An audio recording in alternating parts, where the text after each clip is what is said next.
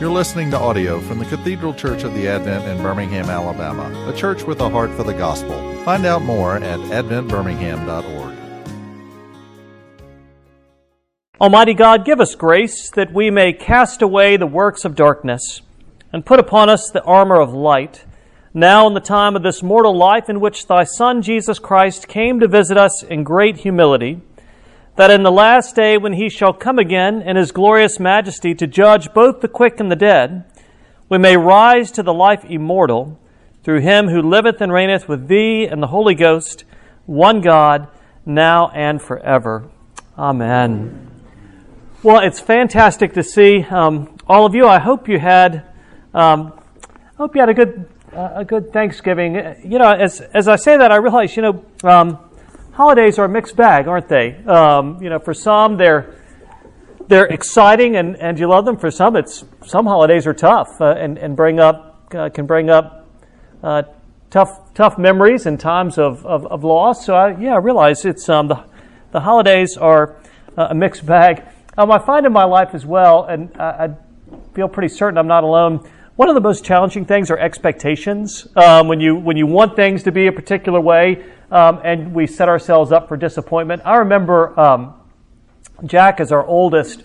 I remember when we quote went on vacation with Jack as a baby. It was awful. Um, it was just you know, of course, you know he's you know maybe he's about one or not quite one. So of course, you know, going away is just asking for trouble, and you interrupt your routine and you know, you're thinking, gosh, this is going to be great, and it was just miserable. Um, and I couldn't wait for I couldn't wait for it to end.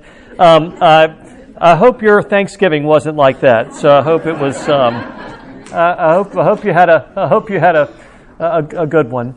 Um, so the the title for the next few weeks, um, tidings of comfort uh, and joy, and we're going to be looking at Advent and and Christmas. And uh, what I want to talk about this morning. Um, if you have a Bible with you, Luke 21 is where we're going to be this morning, or or some of you might have a phone. Um, you can find it there on your on your phone as well if you want to. Um, Luke 21 is where we're going to spend our time this morning, and we heard from Luke 21 in our gospel lesson this morning. And I know for those of you who went to the nine, um, Doug preached on our epistle, and for those of you who go to the 11, Doug preached on the epistle. So um, uh, this is an opportunity. We're going to spend some time in Luke 21 this morning. And as I begin, and this is, uh, I, you're welcome to throw out some responses, and if it's crickets, I'll keep moving. But it's, you know, again, liturgically, it's the liturgical season of, of Advent. Uh, and Advent is, uh, even though it's obviously uh, November, December, it's the, the first season of the church year. It's the beginning, it's the beginning of the church year. Um, and, and, Advent has a, a number of, of themes. I, I, find Advent interesting and fascinating. And obviously, um, Advent is, is cr- the liturgical season is, is created by the church, and yet there is an importance, and all the liturgical seasons highlight um, facets of the way in which God reveals himself to us, uh, the way in which God moves, the way in which God brings about life and salvation and redemption. All of the various seasons highlight different aspects of Jesus' life uh, and ministry. And as, uh, as we enter Advent, um, our namesake, what are some of the things that you think of? And again, feel free to call them out. And again, if it's just awkwardly silent, um, I'll keep moving. But yeah, uh, what do you what do you think about when you think about Advent? Preparation. Preparation. Yeah, that's definitely one of the ones. Um, yeah, prepar- expectation. Expectation. Preparation. Newness. Newness. Absolutely. Yeah, uh, a, a, a, beginning. Newness. Uh, Luke chapter two. Yeah, Luke chapter yeah, unity. Luke chapter yeah, Luke chapter two. Yeah, absolutely. Yeah, I mean, yeah. Who are some of the central figures uh, uh, of Advent that you think about? Mary. Mary, uh, absolutely. Joseph. Joseph.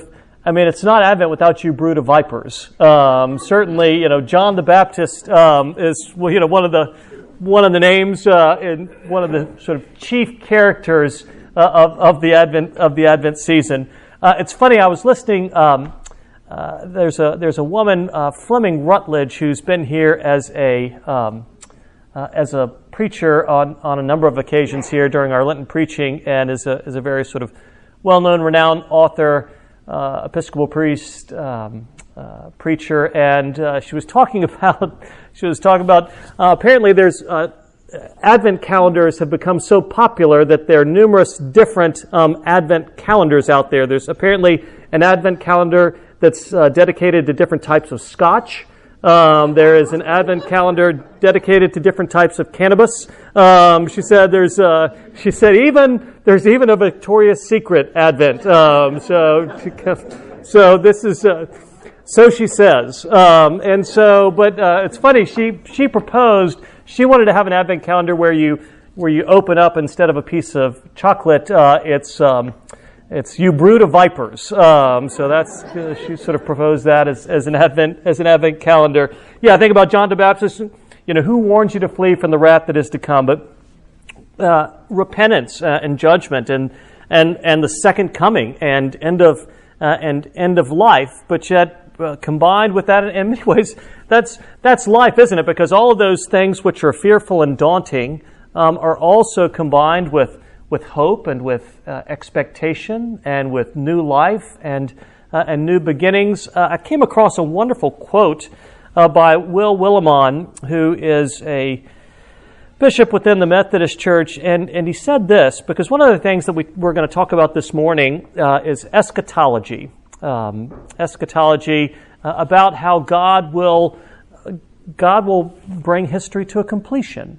God will bring history to a completion. That that God um, is actually um, God is uh, He's in history, and, he, and He's also um, He's He's sort of He's the author of, He's in the midst of, but He's also the one who will bring it to completion. Of course, Jesus refers to Himself, I am the Alpha and the Omega, the first um, and the last. I, I encompass all of it, but Willimon writes this, and I thought this was interesting. Our, our lives are eschatologically stretched between the sneak preview of the new world being born among us in the church and the old world where the principalities and powers are reluctant to give way. In the meantime, which is the only time the church has ever known, we live as those who know something about the fate of the world that the world does not yet know, and that makes us different. I thought that's particularly interesting. I mean, he obviously refers to we, we, we live in the in between time, which is uh, the only time that any of us live in, but, but that we have within our Christian faith, we, we, have, this, we have this knowledge. Uh, we, we have this view of the world uh, of how things will come to completion. Uh, we, you know, the, the, the final chapter, who's, who's victorious um, at, at the end of it. We, we, we have that, and we have that particular um, perspective uh, about uh, something of, of permanence in a world which often feels very impermanent. Um, uh, at least uh, our, our, lives often feel um, very impermanent. And, and I want to talk about a few things today, and I want to say a word about permanence, a word about judgment, and, a word about hope. Uh, a word about permanence, a word um, about judgment uh, and a word um, about hope. Uh, and Luke 21 begins, uh, and I'll, uh, I'll read some to you, but also um, we'll give an overview. And we reflected on this uh, some in our time together in the refectory service today. But at the end of 20, Jesus gives a word of warning. He says, Beware the scribes. Beware the scribes, the the legalists, uh, the religious leaders. He said they love to pray long prayers. Um, they love to pray long, eloquent prayers. Uh, they love to be seen and recognized uh, and, uh, and, and known. They're especially religious. But he said they devour widows' houses. Uh, he said, what, watch out for them. Um, they're, they're, they're a facade. Um, they're like the whitewashed tombs, which he refers to elsewhere. Uh, and he says this word of beware the scribes. And then at the beginning uh, of 21, Jesus is in the temple, and we hear that Jesus looked up and saw the rich putting their gifts into the offering box, and he saw a poor widow put in two small copper coins, and he said, Truly I tell you, this poor widow has put in more than all of them for they all contributed out of their abundance, but she, out of her poverty, put in all that she had to live on. Uh, and, and that's significant for a number of reasons, but uh, one of the things that we see is one of the things we see happening here is uh, uh yes, it's uh, Jesus' uh, judgment on the temple, Jesus' judgment on empty religion. uh, Jesus' judgment uh, on that. Uh, but, but also we see, we, we note his noticing what the poor widow does, and what she does is actually something of permanence. Uh, you know, when, when he says, you know, lay up for yourselves treasure in heaven when neither moth nor rust destroys and where thieves break in and steal, for where your treasure is, there your heart um, will be also. He notices her doing something uh, of permanence. Uh, again, it's in some ways it's it's very impermanent as she puts the coins in, but it's something very permanent in the way that she's laying up treasure um, in heaven. And there's a he, there's a sharp contrast here, which Jesus gives about the offering um, of the widow, which uh, in in the world's terms and in the world's eyes is is incredibly insignificant. Uh, and but contrasted to that is the tremendous seeming significance of the temple uh, and of that building and all of its majesty. And Jesus says, you know what? Uh, the time is coming when there will not be one stone left upon another. Uh, that which you look at is, is so permanent um, is, is actually not very permanent. Uh, of course, we, we know historically um, the time came, and in, and in 21, Jesus um, foretells the destruction of the temple. And we hear this also in Matthew's gospel. We hear it also uh, in Mark's gospel. And, I, and I'll say a little word about the temple. I've not had the opportunity um, to go there uh, in, in person. Um, you know, we, we, we, had, we had big plans, um, and then, like the rest of the world, um, those big plans were, were interrupted. But I'll say a little bit of word about the temple in Jesus' day, and they marvel at the temple. And again, uh, a place which is seemingly permanent. And, um, uh, uh, you know, as, as, as, we go, as we reflect on this, I'll confess, I really like our building. Uh, I really like our building a lot. I think it's fantastic. Um, and, and, and, yet, you know, there's always that sort of healthy realization for us um, as, as Christians about, yeah, what's, what's, what's permanent and what's not, uh, what's not permanent. But the, the temple of Jesus' day, um, Herod was obsessed um, with grandeur and, and sort of uh, building his legacy uh, and, and, leaving, uh, and leaving his mark and, and being known and recognized. And they had been working on the temple for 50 years. Um, they had been working on the temple. If any of y'all have done renovations, you know um, this can happen. So, but he'd been working on the temple um, for 50 years. The retaining wall and we're, we're just at the retaining wall at this point, was 15 stories. Uh, 15 stories, the retaining wall. They've actually, um, there, there's still stones which are there um, today, and, and some of the stones there are, uh, if I remember, they are uh, 40 feet long, uh, 11 feet tall, and 14 feet deep. Um, so imagine, it's like a mountain. Uh, imagine the size of that stone, these magnificent stones which were um, placed together amazingly um, to, to make this. And again, we're, we're at this point, we're just at the retaining wall. There was an esplanade which is about, um, that was about uh, a mile um, in circumference. And it's funny, in the commentary I read, it, it mentioned that uh, it, could, it could hold 12 football fields, um, so enough for lots of overtimes. Um, so it could hold, you know, lots of, lots of football fields. In the midst of it, there were three rows of, of columns. And again, we're, we're still, we're just leading up to the temple. There were three rows of columns with Corinthian capitals, uh, and their width was such that it would take three men with their arms linked um, to to match the circumference of the columns. I mean, just massive, magnificent um, architecture.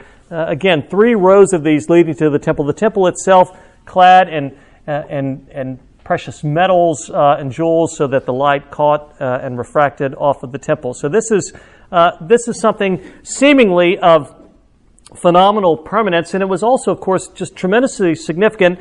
Uh, the, the people's um, identity was in that place as well. Uh, their, their identity and their, their sort of value um, of themselves was, was in all of this. And, and Jesus um, says, um, actually, um, that, that not one stone is going to be left um, on another.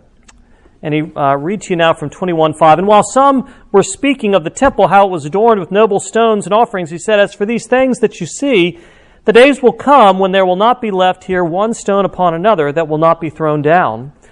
And they asked him, Teacher, when will these things be, and what will be the sign when these things are about to take place? And he said, See that you are not led astray. For many will come in my name, saying, I am he, and the time is at hand. Do not go after them. And when you hear of wars and tumults, do not be terrified, for these things must first take place but the end will not be at once. Then he said to them, Nation will rise against nation, and kingdom against kingdom. There will be great earthquakes, and in various places famines and pestilences, and there will be terrors and great signs from heaven. But before all this, they will lay their hands on you and persecute you, delivering you up to the synagogues and prisons, and you will be brought before kings and governors for my name's sake. This will be your opportunity to bear witness. Settle it therefore in your minds, not to meditate beforehand how to answer, for I will give you a mouth and wisdom which none of your adversaries will be able to withstand or contradict. I remember one time reading um, a commentary on that, and he said, This doesn't apply to preachers who have a scheduled date. Um, he said, No, do your homework. Um, this is, this is when they're being dragged before um, the authorities. This doesn't apply to you, is what he said. Um, you'll be delivered up even by parents and brothers and relatives and friends, and some of you they will put to death. You will be hated by all for my name's sake, but not a hair of your head will perish. By your endurance, um, you will gain um, your lives. So this is um, uh, it's kind of one of those as, as, we see this like so do i have your attention um, jesus is jesus is talking about all this and, and yet what willimon talks about how we we live in the midst of our moment in this in between time, and yet we have a knowledge and a security that's greater than the moment. We have a knowledge and a security that's greater than the moment. And that's something, quite frankly, that's entirely applicable to you and to me um, in our daily lives.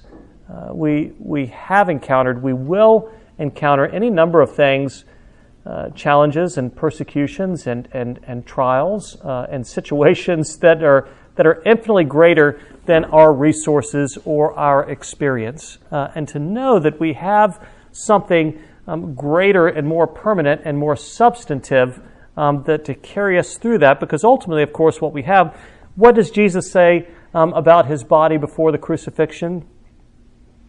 Destroy this temple, and in three days uh, I will raise it up. We, we, we have something greater um, than a building. We have something infinitely um, more permanent. Uh, and so uh, these words are, are, are tremendously um, shocking uh, as Jesus speaks them to the disciples. But, but I will say um, that it's my contention that the reason God shocks us is out of love and out of grace. He shocks us out of love and out of grace so that we're not basing our, our, our, lives upon lies and false promises. So we have something more significant and substantial upon which to ground our lives. We, it's um, none of us acts, ask none of us ask to be rattled, but it's a good thing. Um, we, we need to be um, rattled from time to time. We need to recalibrate that we might know um, that there is one uh, in whom we can trust. There's one that's greater than the things that we so often um, are led um, to put our trust in. And one of the things that we see as well, where Jesus talks to his followers uh, about, yes, persecution, one of the things he says, though, wonderfully, um, is he assures them that ultimately, in the end, not a hair of your head will perish. Uh, and that, that seems a little contradictory. He says, well, and some of you will be put to death, uh, and some of you um, will be persecuted and, and, and betrayed and, and handed over. But what he's saying is ultimately, uh, ultimately, at the end of the day, you're secure. Um, ultimately, at the end of the day, um, you are secure, and you can have um, a security in the midst of this. I want to uh, read to you a, a quote uh, from James Edwards' commentary on Luke's gospel. And he's talking about this of, of followers of, of Jesus, and, and obviously in this particular moment, Jesus' disciples. And all the persecutions that befall them, uh, believers will not only give a witness, um, they will be a witness. God will not abandon believers in the hour of crisis, but will enable and empower um, their witness. Um, and for you and for me as well, God does not abandon us uh, in our time of, of crisis. Uh, and if, if we're honest, sometimes it feels that way. Um, sometimes um, it, it, feels that way. But one of the things that we see in the life of the ministry of Jesus is that it's, it's in those times that he steers toward us rather than away from us. Uh, and again, that's not always emotionally the experience that we have. Um, but we see that Jesus comes towards us. But he, but he says this make up your mind not to worry beforehand how you will defend yourself. The Greek phrase behind make up your mind is place in your hearts. a Hebraism which Luke has used twice before. It means to be utterly determined, to resolve at the center of one's being. Disciples need not be anxious about what they will say or how they will defend themselves, because in the storms of persecution, they will have an advocate far superior to their own devices and defenses. Uh, and a word which comes to you and to me. Uh, we, we have an advocate. That's one of the things you remember in John's gospel. Jesus promises not to leave us as orphans, and he promises to send his spirit. And the word is advocate. Um, I, I, will send um, the advocate, um, that I will be the one who advocates for you. I will be your strength. I will be um, your sufficiency. Uh, and he goes on and he says, Faithfulness does not consist in forecasting the future and determining the preemptive responses. Um, I love to do preemptive responses in my mind. Um, am I the only one? Um, I, you maybe you have some people in mind right now that you're thinking about. You'd love to give a preemptive response to. Let me just say also, it never works. Um, it, it, hasn't. It hasn't worked. At least it hasn't worked for me yet. Um, uh, once again, I, I, rock the conversations in my mind. It's the real ones um, that I don't do as well in. But if faithfulness does not consist in forecasting the future and determining the preemptive responses, rather disciples are commanded to trust that God will give them grace to complete their service in His name and that He will speak through them um, in uh, their deepest need. The best preparation consists not in being prepared, and the only worry is not to worry um, at all. The best preparation consists in not being prepared, and the only worry is not to worry at all. Well, I would say yeah, there's some things in life to, to prepare for, but but what he's saying here is yeah, is the sufficiency um, of of Jesus, um, his greater permanence uh, than so many of the things that we place um, permanence in. But so that's a word about um, a word about permanence, uh, and now a word um, about judgment. Um, uh,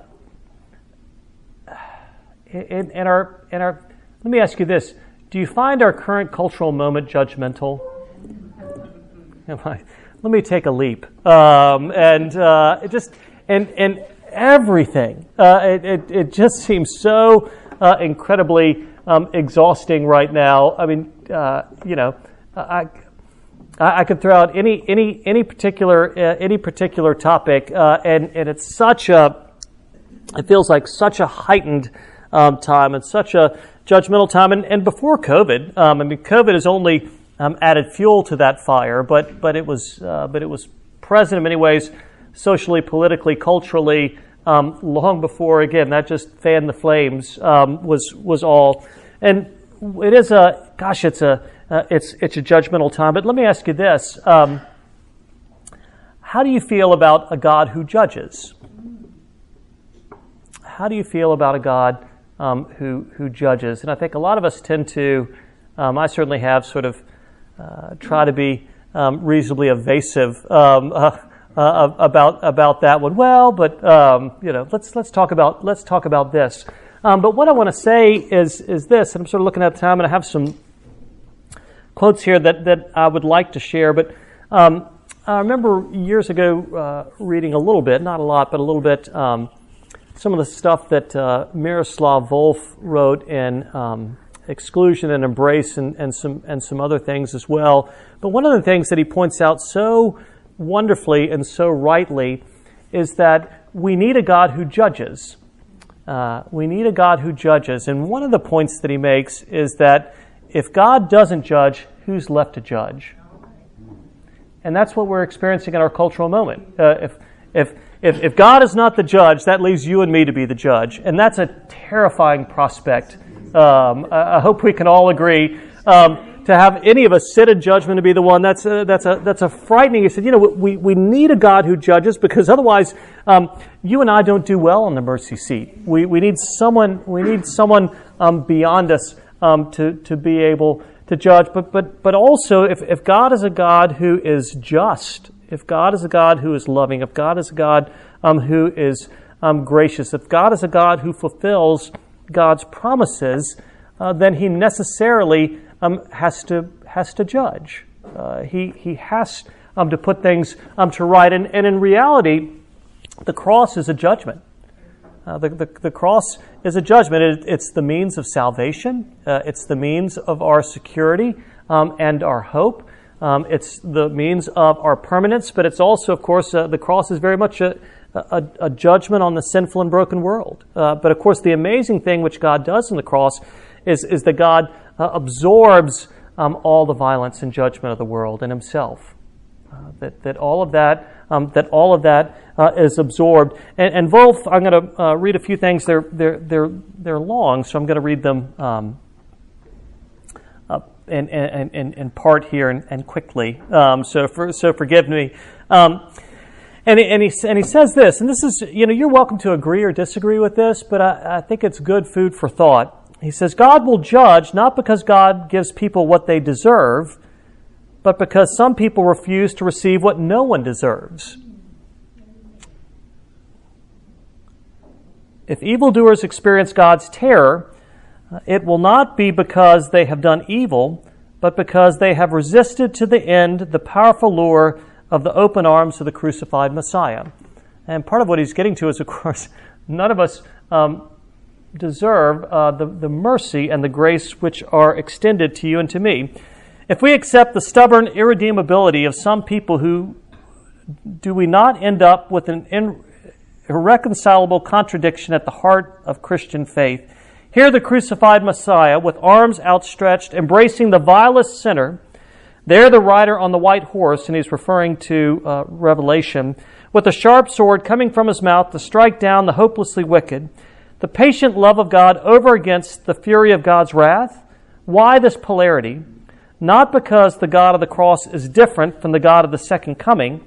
After all, the cross is not forgiveness pure and simple, but God's setting aright the world of injustice and deception.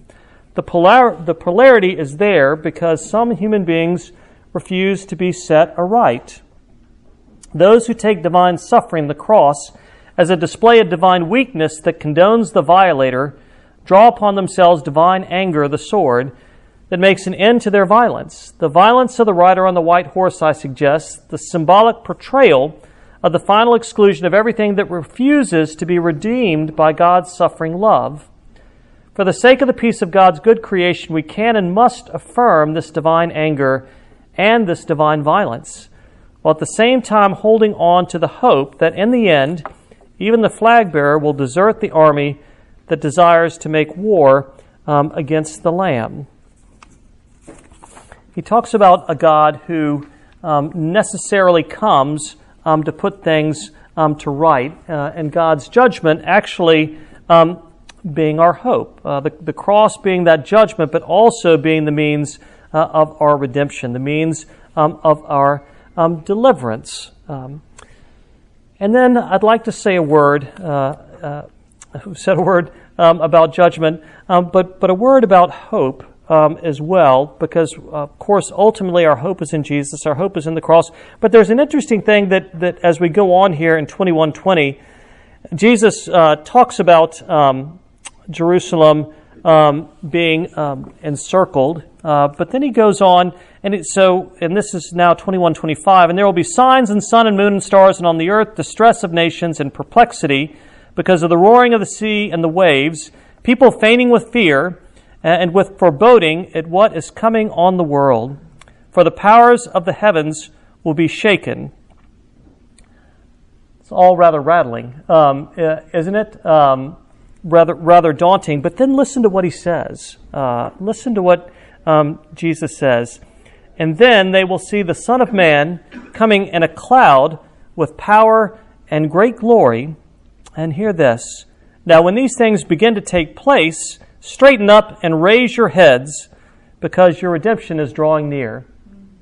Does that, am I the only one? That just sounds a little, you know, sun and moon and, and, and stars and, you know, terror uh, in, in the seas and in the midst of all this. And Jesus says, when you see those things, straighten up uh, and, and, and raise your heads. Does that sound surprising? Um, does, does, that, does, that sound, uh, does that sound shocking? Um, I, I, I, think so. Uh, I, I, think I think very. But but interestingly, let me um, let me let me say this about this. Uh, we we hear uh, in the midst of, of all of this the tremendous security um, that we have. And interesting, we talked about uh, again at, at, at, nine o'clock a little earlier. The word um, which is uh, translated straighten up um, and, and raise um, your heads, um, the word which is used for straighten up is, is used one other time uh, in Luke's gospel, and it's in the 13th chapter when Jesus